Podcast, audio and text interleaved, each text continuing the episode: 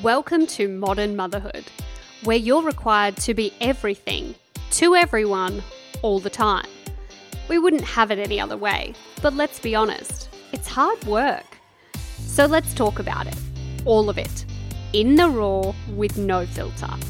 Come and be a fly on the wall as you listen in on a chat between friends, as each week welcomes a new guest and a new topic to delve deeper around the ins and outs of not only motherhood, but life in general. The ups, the downs, the struggles, the highlights, the reality. Because the reality is, you're not alone. We're all in this together. You're listening to Mummy Republic. Welcome to the whirlwind. Hello, lovely, and welcome back to another episode of the Mummy Republic podcast. I'm your host, Danny, and boy, have I got a good discussion for you today, my friends. But before we get stuck into it, I want to give a quick shout out to username Municing. 18 who left me a beautiful five star review and comment over on the iTunes podcast app. She says, In love, I adore this podcast. The topics that aren't discussed in everyday life are conversations that we should all really have. And that is what makes this podcast stand out and be so valuable. These chats are so beneficial, supportive, uplifting, and relatable. I listen while I walk through the city to my nine to five, and I'm very grateful. Thanks, Danny. No, thank you so much for leaving such a beautiful review, and that is exactly my intention here is to normalize those things that we really should talk about, but let's face it, we don't do it enough because it's awkward or it's taboo or there's no one willing to actually talk about it. So, thank you so much for taking the time to leave those kind words. It means so much to me. If you would like to do the same, make sure that you jump onto the iTunes podcast app or iTunes on your device and leave a rating and a review so you can let other listeners know what they're in for. And if you haven't done so already, make sure that you click on that subscribe button so that you don't miss a thing. Now, today's episode, we are touching on quite the taboo subject, and that is all about sex, baby. We are going to talk to a sexologist who will discuss what sex is like during pregnancy, through the transition to motherhood, but also when should we be talking about it with our children? Well, let's find out. Today's mama is an avid adventurer, self described cool mum, and a clinical sexologist. Welcome to the amazing Naomi Hutchings. How are you? I'm good. Thanks for having me. Thank you so much for being here. Now, before we actually delve into this topic, and I think there's so much that we can explore because obviously sex is somewhat taboo, but it mm. covers a lot of areas. Yeah. Explain to us what a sexologist is. It, it really just means that I went to university to study human sexuality. So, and usually most people will work either in research or um, like the education field or doing some clinical stuff. So, for myself, I do, I'm in there with um, clients doing uh, lots of sex counseling, sex therapy, um, but I also used to teach at uh, a I taught at a university human sexuality as well, so I do a lot of that, mix it up. How did you get into that? I kind of feel like I was must have been always going that way. I've always had um, a bit of an interest in uh, sort of social justice, and I, I kind of did a lot of volunteer work. I was a teen mama, so I had an unplanned pregnancy at uh, 16 and had a baby at 17, and I think that just that sort of experience made me think and question about like um, you know, sexual education, and I went to a Catholic school, and we didn't really get anything other than saying don't have sex until you're married, which wasn't fab, and really obviously not great for the people who were having sex. Anyway, so I kind of went into that way, and often at uni I would be looking at things like that, and yeah, started volunteering, and then ended up becoming a sex educator at a sexual health service, and then yeah, ended up doing my master's in sexual health, and I've been in the field for about 15 years now. Wow, what a progression. Yeah. and, like I said before, and we were talking off air, there's so many different elements of sexology, if you Yep. will. Yep. Um, and I think a lot of people don't understand that it's not just about sex, it's about a lot of other things as well. Even sexual education, when you say that, I think people kind of panic. And I try to explain to people because I'm very, um, very, very passionate about saying that everybody needs to be having sex education right from the get go. And people freak Mm. out. Like they think you're telling little people how to have sex, and that's actually only one you know, talking about the biology and things like that is one like small, tiny little part. It's actually not about that. It's about, you know, bodily autonomy and consent and Mm. using correct language and all of that stuff. Yeah, and it's all about understanding and education, not that taboo part of Yeah. sex. And it Yeah. is. And obviously, that taboo stuff is help what reinforces that sort of uh, let's not talk about it or hush hush or maybe I'm doing something wrong kind of thing. Mm, which is exactly why I want to talk about it because I think Yeah. we should. And and Yeah. you know, from a somewhat selfish perspective, Yeah. obviously, um, I think there's a huge shift when it comes to pregnancy and motherhood Mm. and and how we change as you know from a sexual perspective. Yeah. So let's go from I guess that part.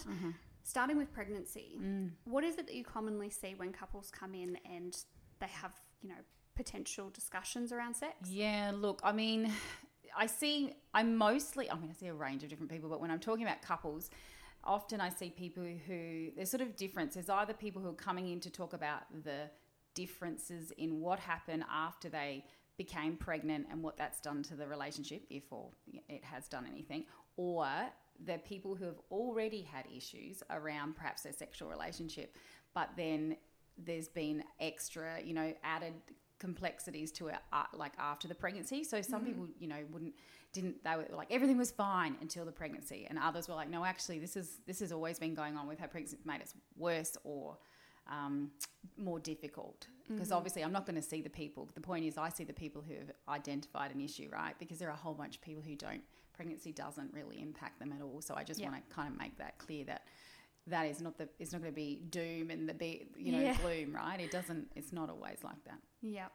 And for those who have developed, I don't want to say issues, but maybe concerns Mm. Yeah, during pregnancy, what would you typically see? yeah so i usually see people who um, so for the ones for example who i have a lot of people who um, perhaps they were already struggling about with their sexual relationship and and you know i explore that because there are many reasons that happens and then of course they think time for a baby so then all of a sudden they have a lot of sex and sometimes that's a very good motivator. It's like these people who haven't, you know, the birthing person who, or the person who's going to birth has not um, been thinking about sex for a while, and all of a sudden they're like, let's have sex, let's have sex, Yep. and then and then of course then the pregnancy happens, and then they stop again. So it's about trying to work out what that, you know, what's going on there, why is that happening? But then I also just see people who are everything felt okay, um, and then the pre- pregnancy happened, and then perhaps there was a bit of a traumatic birth, or um, you know, just lots of stuff going on, not really sleepless nights and, and, you know, no end to that, as in, you know, they're still going years later and the kids aren't sleeping. So I see a lot of that and what's happened to the relationship. So there's been a, a bit of that and also just body, like body image stuff, which I often think was there anyway. And then it's just exacerbated by, you know, what society says about bodies and things like that. So there's a mix. Yeah, and it's such a shift when you fall pregnant, right? You know, your body evolves and it Mm, mm-hmm. Changes. Yeah. Do you find a lot of mums have mental or physical concerns when it comes to sex during pregnancy? Um, both. You know, um, I mean, I do get uh, quite when I'm, particularly when I'm seeing a man and a woman. I have had uh, a, a number of clients over my time. You know, where, you know, they, they've. Uh, for example, the men, um, they've had really quite adventurous sex and enjoying it, role playing, and a whole bunch of other stuff. And then the minute their partner gets pregnant, they say, I can't do this. I can't be doing that kind of sex with you, you know?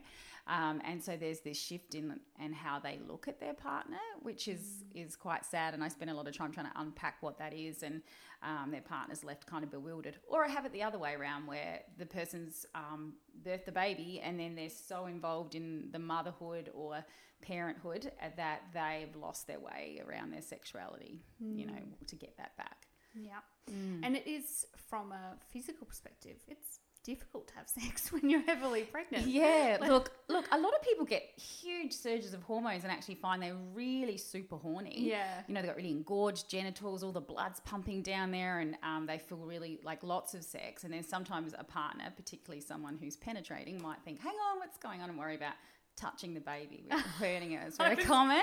I was going to ask you, can you just clarify for Yeah, everyone? no, no, no. It's fine. Babies, it's you know in there nice and cozy, and and you know that unless I mean, gosh, I don't know, unless you've got like the most huge, huge, huge, I don't know, large penis and, and struggling around that kind of really, honestly, it's, Congratulations, it's fluid, right? Yeah. I mean, that's why I always go, big penises aren't always the, the be all and end all. But no, really, it, it- you know, it's more about positioning, Mm. I suppose, as well, just finding that, you know, I mean, there's lots of other, um, good things about that. Changing up positions means you might find another way that you get off and it feels really nice. So, um, yeah, but it is about that. Some people um, might have a favourite position and then they find once that belly starts growing, they've got to move around and sort of adjust, which is all part and parcel of it, really. Of course. Yeah. Do you think that it's important to continue a regular sort of sex Yeah. pattern when you're pregnant? Look, I mean, if you've got a couple or however many are in the relationship um, that don't really have a huge emphasis on sex, I always it's, it's completely it's really up for you as a couple or in your relationship of h- how much importance you place on sex.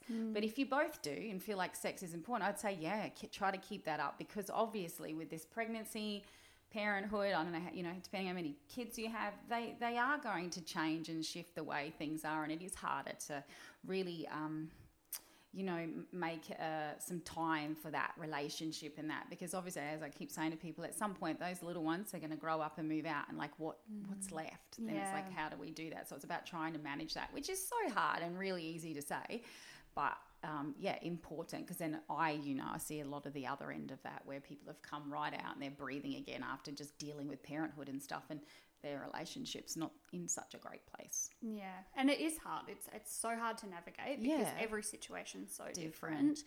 Um, if somebody wants that intimacy, Mm. but they're finding it difficult from a physical perspective to have sex, do you have techniques around what they can do to connect with each Yeah, other? Yeah, look, I mean, I think really the most important thing is, is about talking about it and, Yeah. and just really getting super practical. In other words, saying, listen, I need to go on my side now. Uh, I need some lube, you know, um, or, you know, we might just need to make this a bit quicker. This is not going to be a two hour long marathon session. Let's just bang it out. Right, let's just get it out. Um, and also, probably, you know, for me, I spend a lot of time talking to everyone about totally redefining their idea of sex because we have this idea that sex means really when we when we think about it, most people say sex means P in the V, right? Penis in the vagina, that's it. Yep. Like this hierarchy of sex acts, and that's the be all and end all. When we know people are doing all sorts of things, so I suggest you know just calling whatever you're doing in that space sex like you're connecting in in some way. And that way then you don't have to say oh we only did this last night or we only did that when actually you were being sexual. So sometimes it might be that let's not have penetration um, let's just um, have other way you know other other sex. Um, and so i suppose it's more also just about talking. You need you can't you know you, can't read minds you, you don't know we all have our own stories going on in our head and we need to actually just talk about it And we're not in high school, so I think you're right in categorizing and saying, "Oh, you know, I didn't get to totally yeah. to a, a home run last Uh-huh, night. uh-huh. I mean, Yeah. we're, we're adults. Yeah, Yeah, that connection is still connection. So fast forward to obviously having the baby. yeah yeah How do new parents navigate that? so let's say baby number one, because that's yeah transition in itself. Yeah. Yeah, look, I mean, I will say, I, I want to say, I have heard lots of beautiful stories of people as well, you know, not necessarily obviously in my clinic, because usually people are coming because they've identified some sort of concern, but in my sort of area and people that I talk to have had some amazing experiences where they were, you know, being sexual days after birthing and things Oh, like wow. that. Yeah. And I really want to just say that. And, and I don't, I don't want to do that because I always think, you know, um, what's that saying? Uh, comparison is the thief of happiness. So it's like, oh, that's not me. But it's like, I just want to say there are also people who have beautiful, such literally calling it orgasmic experiences where they felt like the birth was amazing and they were feeling super close with their partner and they did that.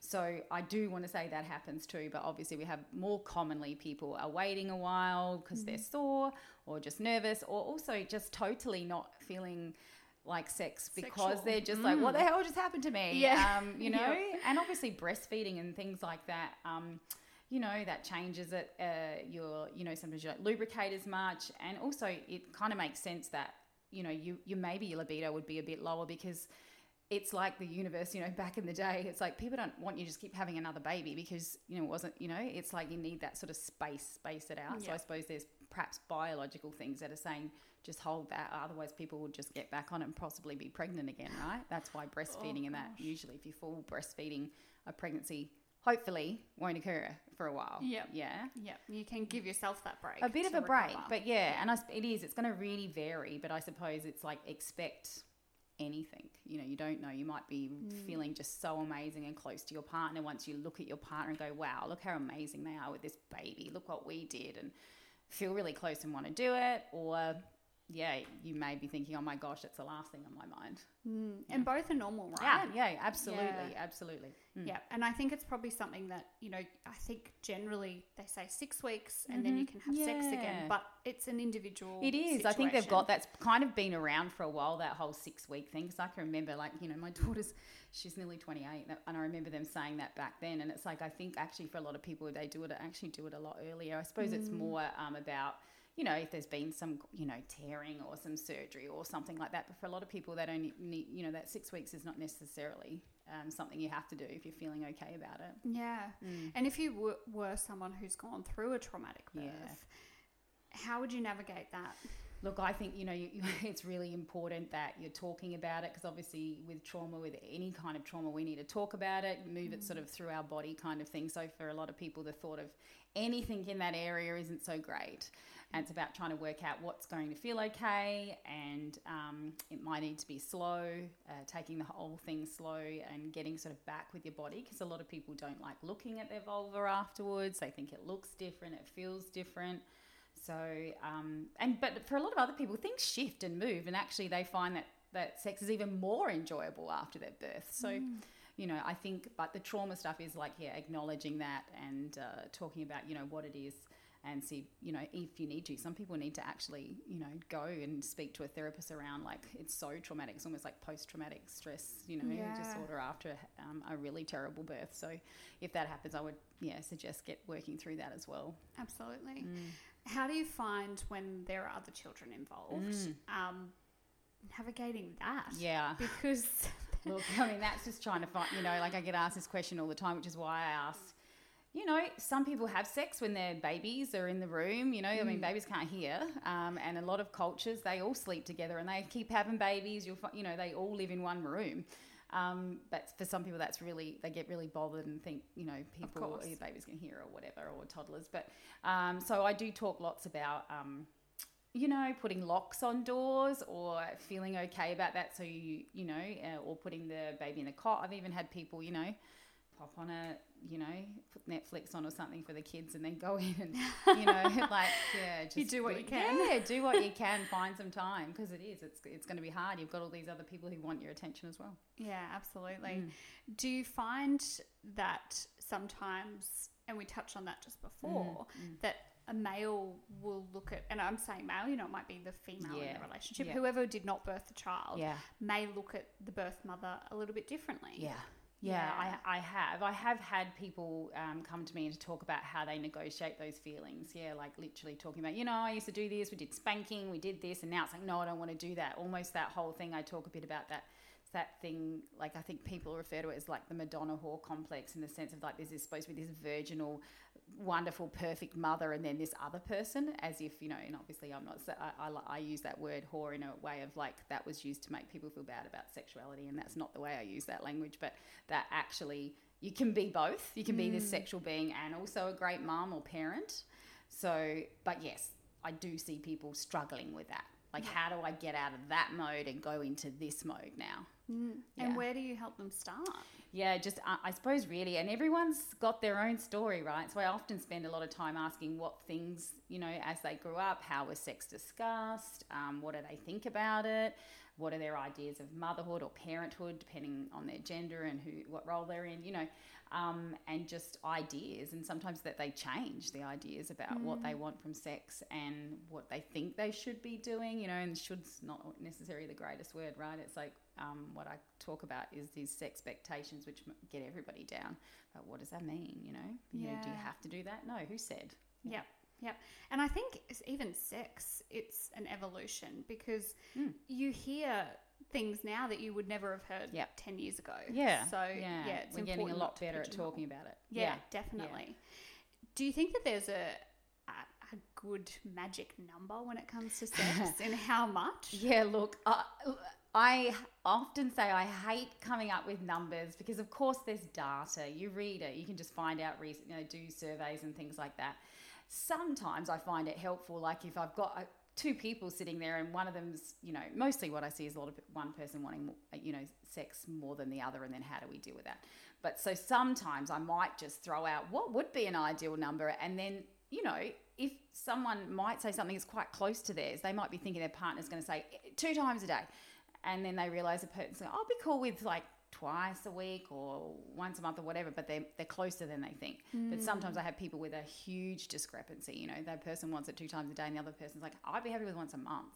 So then we're sort of oh. working through. So I really don't want to say what's a magic number, but what I want to say is what's the magic number for you as your couple, mm. as your relationship? What would help the both of you, if there's two of you in the relationship, feel okay? Yeah. And that that number might change and it might have to because of things going on like parenthood, deaths of family members, job changes, you know. So you've got to ne- negotiate that. How are you feeling about it? Like check in. We have to get good at checking in about that stuff. Because yeah. that might change. I think that's a really good point to actually open that conversation because yep. the only people involved in your sex life yeah. should be people in it, partner. right? yes, yes. Yeah, yeah. Let alone everybody else's exactly. opinions. And that's that whole thing. Don't compare. Yes. Yeah, you know that um, the thief of happiness is comparison. So don't worry about what everyone else is doing. What is okay for you and the other person? There's two of you. Absolutely. If you're a new mum and you are not feeling necessarily mm. sexual, do you feel like masturbation helps? Do you feel what would your, your yeah, advice be? Look, because there's a lot of different difference different opinion look. There. I suppose for some people, um, you know, I always talk about that trying to remind yourself that you aren't aren't just a mum. When I say that, I don't mean that there's anything wrong with just being a mum, but that you are also a human, someone's yes. partner, and, and I mean, obviously they're competing things and can be really kind of quite draining, right? But um, yeah, it can be good to to look at your vulva after birth and get familiar with it again. And you know, because you know, I'm suggest you know often suggesting massaging after you've got some scar tissue and things like that. But um, trying to work out, um, yeah, for, like as I said, I have some people actually feeling more pleasure after they've mm. they've birthed. Um, so yeah, definitely for masturbation can be helpful, and obviously it's such a lovely selfish thing to do because you don't have to worry about anybody else. Yep. Um, so you don't care if you know if it takes longer or it's shorter, and you don't have to worry about doing anything to anybody else. So that can be great. Um, and obviously, if there's one person who wants more sex than the other, I do suggest that the person who wants sex more also make sure that um, that you know they're not squishing their sexuality. They're you know masturbating as much as they feel good um, to do. And you know it is important because just because we're with someone, that's not our role to get someone off. You know, of yeah. course, being in couple or a relationship, they we help each other do that, right? But it's not your whole job. So mm. it's responsibility of sexual pleasure is on yourself in the fact that there's that role of being with yourself, but also knowing what it is so you can tell a lover to help facilitate that pleasure process, you know. That's a really good point. Mm. I think sometimes too we feel guilty yeah. in going, well, I should do this for you. Mm-hmm, mm-hmm. Do you, as a mum, mm. we're all bloody tired. Yeah, right. Yeah. Do you feel like you should make that conscious effort to engage more though? Look, I do. I do say to people, like, if they come to me, usually they're saying, I want to want sex. And I'm like, well, yeah. sometimes you're not going to want sex. Yeah. And actually, that is normal and part of the sexual journey as well. Mm. So sometimes it's like, I'm making a decision to have sex. Just yep. like you might say, you know, I'm really bloody tired, but I know I'm going to sit on the couch and pop my partner's favorite movie on. And I'm going to watch it just because we haven't hung out for a while. So you might be really tired. So you're making this decision to do something that's going to enhance the relationship. So I would never want anyone to just be having sex uh, if they really hate it or it's painful or something else going on. But if you are thinking, look, I, I want to do this, sometimes it is kind of just like, okay, I'm going to do it. So you yeah. might not be in the mood, and that's okay it's like okay but once i get going i realize oh i'm getting aroused now and i'm getting into this yep. so that you're making this decision because you know what happens after is perhaps it could be yes we feel closer we've had some sexual release or whatever you know so there's this sort of reward in many ways after that yeah. So yeah. sometimes you need that little pep talk. Yeah. it's like don't beat yourself up for not wanting it and yes. think, oh, there's something wrong with me. I need to want it. Well, sometimes people with vaginas and don't necessarily do that. And sometimes mm. people with penises are much, not all the time, but often they'll be ready to be able to do that a lot quicker. So it's like there's just differences in human beings. So mm. it's like mm. be okay with the fact that sometimes you're not going to want it, But if you're still here and wanting to be in this space, like, yeah, I'll just make a decision to do it. Absolutely. And um, in motherhood's a journey in itself. Everything changes, Yep. including your sex drive. Yeah. You know, and that could Yep. go either way. Yep. Um, now, actually, you touched on before around the importance of talking about sexual health. Yeah. And something that I do want to quickly delve into is when do you think you should start talking to your children about sex? from the get go. That's what I say. So Yep. people always go, What? What are you talking about? so when I say from the get go, I mean sex education starts can start right from the get go by talking about naming genitals and consent. So that is part of sex education. So um, I often talk about nappy changing and things like that, where you start saying, and obviously babies at some point don't really understand what's going on, but you're saying things like talking to your baby, I'm just going to change a nappy now. I've got to change your bottom. I'm just wiping your penis or I'm wiping your vulva. Um, and then as you know, as a, it's like you're kind of teaching about this why I'm touching your body, that kind of stuff. And then also as as they get older, sort of saying, "May I have a hug?" And then, um, and if they say no, you know, it's, oh, that's okay. Do you want a high five or things like that? So what you're actually teaching is that that's your body um, and consent, and that cons- you know, when they say no, it's honoured. You know, and obviously little people say no for a lot of things, but this is bodily autonomy stuff. So that comes into the part of sex education. So you might have, and I know I think I've talked about this before on other podcasts, like when my daughter was really young, and I mean, I was also young because I was only a baby myself. Um, my daughter had a very big family. She's Aboriginal, so her side of the family is huge, and they were my family. But there's lots of aunties, uncles, and often we would go for a visit, and so and so would want a hug, and I would make her, but she was really shy. Yeah. And I'd be like, go, go kiss her or whatever. And like, I really feel awful about that. I mean, I didn't know any better myself. You know, I was still learning all of this stuff. But um, that's where I talk now many times because I used to do a lot of um, parent and caregiver workshops that, you know, this is where you can stand up and say, oh, okay, sure. Do you want to give them a hug? If they say no, say, how about a high five? So you're still teaching some manners here, like let's high five or knuckles or whatever. Um, but that way, and if aunties and uncles, which sometimes they do, say, What the hell? What's going on? So, no, in our house, if someone doesn't want a hug, they don't have to. So, you're just passing this message on that this is body autonomy and consent, that, you know, people don't really get to touch your body um, without your consent. So, that's going to help them come to you and talk about things, you know. I think that's really probably a lot of parents are sitting there going, I do that too. And, Yeah, and I know yeah, for me, yeah, when, yeah. when my daughter was younger, I'd be like, come on, Yep. give them a hug. You know, it's the polite thing to do. Right? But if they don't want to hug someone, Yes. then they don't want to. Exactly. So that's the kind of stuff we talk about. And I think there was some a bit of a media shitstorm, excuse me, where someone had talked about this nappy thing, but it makes a lot of sense. It's just about saying you, it's not. Of course, babies aren't going to fully understand that until they get older. But it's just like you start this practice of I'm going to help you take your underwear off because mm. you're going to the toilet, or I'm going to wipe your bottom now until they can work out how to do it themselves. So you're so you're doing this also using the correct language, and yeah, the hugging thing's huge because mm. as adults we don't have to do that. There's things we all kind of don't want to do, but that sort of stuff is like huge, the body mm. stuff, because then it's like, well, okay, I have to keep hugging these people when I don't want to. So then it's like people can push that. You know, we know that. Unfortunately, no matter what we do, there are going to be people who abuse children. Yes. So we need to start sort of honouring that. You know, like the tickle thing. You know, lots of us do this. You tickle your kid and they're giggling their head off and then they go, stop. So I suggest saying, oh, you just said stop. Okay, I'll stop then.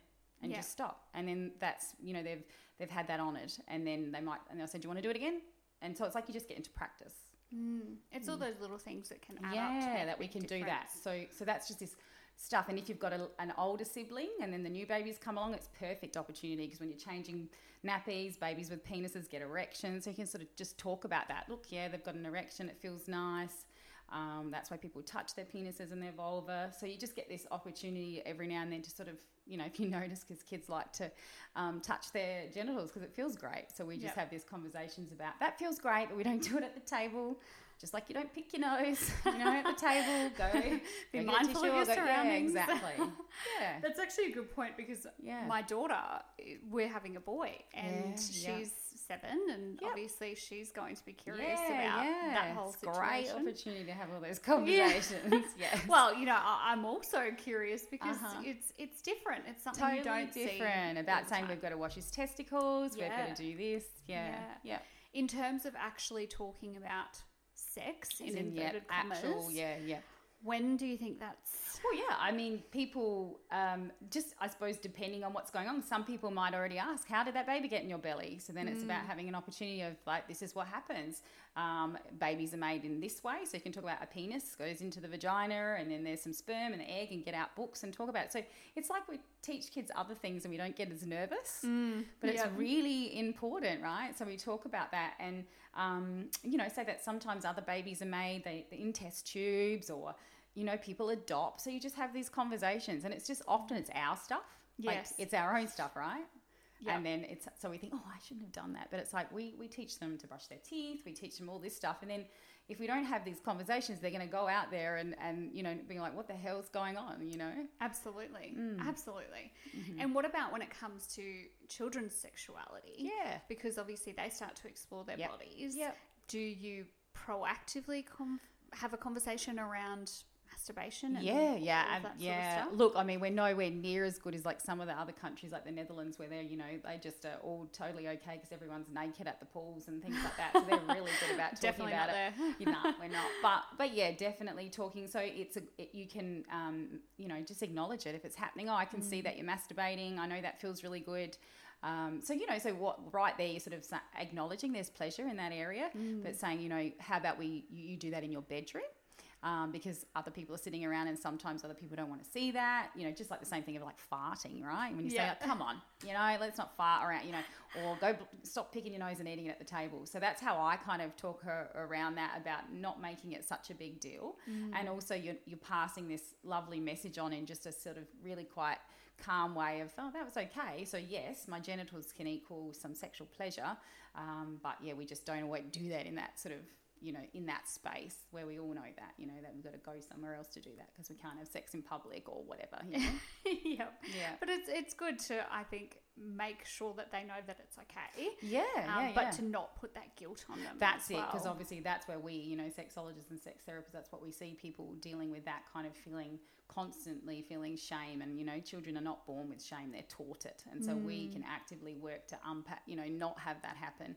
Or, you know, and it's not too late. You know, people are like, oh, I didn't do that. It's like, yeah, you can still have these conversations. I mean, obviously, I was unlearning all of this stuff myself. And so, you know, when my daughter was like an adolescent and I was like way catching up on all this stuff, um, you know, I gave her for her birthday vibrators and lubricant along with all her other presents, even if she was super awkward, because I was trying to explain to her, your body's yours, do this. And so, you know, even I think about her 18th birthday, I gave a speech where I was talking about her, but also like, everyone, there's condoms and lube in the toilets. I had um, some detail cards and they were all gone. I had to fill it up twice. But, you know, like, it's like you just, you can do it along the way and, you know, they might just roll their eyes and she's just used to it now. But, um, but you know, it's like you're at least getting that message along that it's okay if you need me. Absolutely. Yeah. You're definitely not a regular mum. No. You're a cool mum. it's like I think well, that's on my bio about being a cool mum, and I've called myself the cool auntie. But it is even like with my nieces and nephews. That's what I, you know, I'm often doing stuff like that. I think they were really little, three and four, where I went was, was giving them a bath, and my my nephew kept looking um, in between my. He was standing up in bet- and looking in between my niece's legs, going, "Wait, Auntie Nay, where's her penis?" so we had a lovely conversation about the fact that no, she's got a clitoris. It's kind of like the penis, and yeah, you know, it's like I'm just constantly having those combos. same, same, but different. yes. It's good though. I think we, we need to normalize it a lot Yeah. more because there is a lot of shame, and that's when teenagers and children Yes, they'll yes. they'll do it. They, They just won't do it with you knowing about it necessarily. Yeah, and look, I can tell you, all the studies show that the if you have these conversations, it's not going to make them have sex any quicker than they were already maybe thinking about doing Mm. it. What it actually does is is that they become what we I I love to think of as thoughtful sexual people where they have sex and it's a better experience perhaps Mm. they're safer they might use condoms if that's what they need or you know you know like that the experience will hopefully be a lot better because you they've had these conversations Mm, absolutely, I completely agree with that. yeah So back to as a couple, yeah a husband and wife, you know, partners, whatever, eh, same sex, different sexes. After children, what would be your top advice? I think, I suppose I, it's really just important. And I can, I know, like you're exhausted. There's lots of things going on, but tr- having conversations about, you know, what what do we got, what's happening, what do we want, and it's okay to know that you know we may only have 30 minutes, and all you actually want to do is sleep, and that's okay too. I mean, I think even sometimes men say, well, you know, that's kind of weird, but all I want to do is sleep. And I'm like, no, that's That's normal. You're tired. Don't bother. Yeah. Like if you need to sleep, sleep. And it might be like that. But also if you can, now I know and I've noticed since I've moved here to Brisbane, I see so many couples who don't have a lot of support, which Mm. makes me so sad. I constantly see people from either different states or married to someone from a different um, country, and and without that support, it's extra tough. Because I often say, if you can, make time for your relationship by leaving the children somewhere, mm, right? And mm. that that is very easy for me to say when you don't have that support. So I would suggest if you can, I know that sleep is a big thing, and that's where you know other friends can come in and help and say, you know, go go sleep. I'll push the baby around or whatever. But if you can, to do like a little date thing or something, just to kind of remind yourself that this tiny little human being's here, but also you are still a couple. Yes. Like there's a couple here, and then there's this ch- the children and or baby or, or whatever, you know. So just making that time. making time for each other. Mm, Absolutely. Yep. Now, in terms of being a mum, I am a huge advocate of making time for yourself Yeah. as well, and I think that's really important. And important. Um, uh, finding a way to reconnect with that person that you were before children, because yeah. that's you know all In- about yeah. finding yourself again. Mm-hmm. And I like to call it the me before mummy. Yeah. Now your daughter is grown up, Yeah. but is there something that you did, you know, while she was still around, or that you do now to reconnect with Look, yourself? to be honest, so obviously I had her very young, and I talk quite openly about this that I felt like I just was this teenager and then it was a mother and mm. someone's partner and I had no idea really deep down where the hell I was or who I was.